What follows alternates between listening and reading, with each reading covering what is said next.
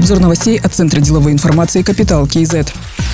Каспийский трубопроводный консорциум возобновил прокачку нефти в штатном режиме. Улучшение погодных условий 23 апреля позволило произвести необходимые работы и возобновить перевалку нефти на выносном причальном устройстве номер 3. ВПО номер 2 все еще выведено из эксплуатации. ВПО номер 1 функционирует в штатном режиме. Напомним, 23 марта КТК полностью приостановил погрузку нефти в Новороссийске из-за выявленных и возможных повреждений выносных причальных устройств. 28 марта консорциум возобновил прием нефти на минимальной производительности. На долю казахстанских отправителей приходится около 80% объема транспортировки. Ущерб для страны от повреждения терминалов КТК по подсчетам Минфина Казахстана мог превысить 330 миллионов долларов.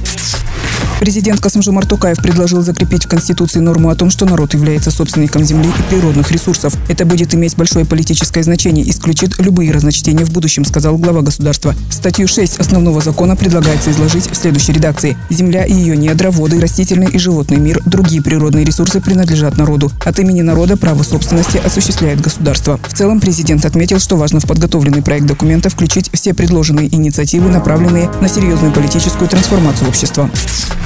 Создаваемая в Казахстане биолаборатория четвертого уровня будет открыта для заинтересованных участников международного сотрудничества. Об этом сообщил заместитель премьер-министра, министра иностранных дел Казахстана Мухтар Тлеуберды на пресс-конференции по итогам встречи с главой МИД России Сергеем Лавровым. Мухтар Тлеуберды отметил, что проблема биологической безопасности – один из наиболее актуальных вопросов международной повестки, в особенности в свете борьбы с последствиями пандемии коронавирусной инфекции. В связи с этим министр напомнил о планах создания в Казахстане биолаборатории четвертого уровня. Это процесс открытый, мы открыты к международному сотрудничеству и, естественно, Естественно, ученые, лаборатории и центры России тоже приглашаются к сотрудничеству в этой сфере, сказал Мухтар Тлеуберды.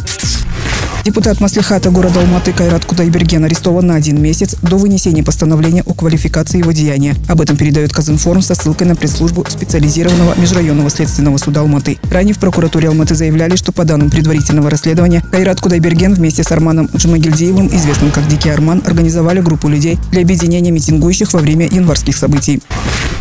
Председатель комитета гражданской авиации Талгат Ластаев встретился с вице-президентом компании «Боинг» Монте Фрейзером. Они обсудили вопросы поставки самолетов авиакомпаниям «Эйр Астана» и «Скат». Также говорили об открытии прямого рейса между Казахстаном и США, возможности размещения тренажерных и технических центров «Боинг» в Казахстане. Стороны договорились о том, что «Боинг» предоставит безвозмездную техническую помощь авиационной администрации Казахстана для ускоренного прохождения международной оценки безопасности полетов Федерального управления гражданской авиации США и получения необходимого статуса для запуска прямого рейса между странами.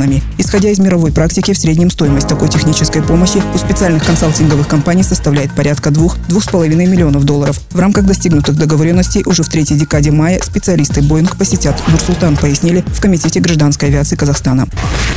Вице-министр индустрии и инфраструктурного развития Берег Камалиев уволен за несвоевременное исполнение поручения главы государства по ремонту автодорог в Западно-Казахстанской области. Об этом сообщила пресс-служба премьер-министра. Берег Камалиев в разные годы работал в частном секторе Карагандинском областном управлении автомобильных дорог, был советником премьер-министра, председателем Комитета развития транспортной инфраструктуры Министерства транспорта и коммуникаций, заместителем Акима Карагандинской области. Также возглавлял СПК Сарарка, занимал должности вице-министра индустрии и новых технологий, министра транспорта и коммуникаций, председателя правления компании «Казавтожол». С марта 2019 года занимал должность вице-министра индустрии и инфраструктурного развития. Другие новости об экономике, финансах и бизнес-истории казахстанцев читайте на Капитал Киезет.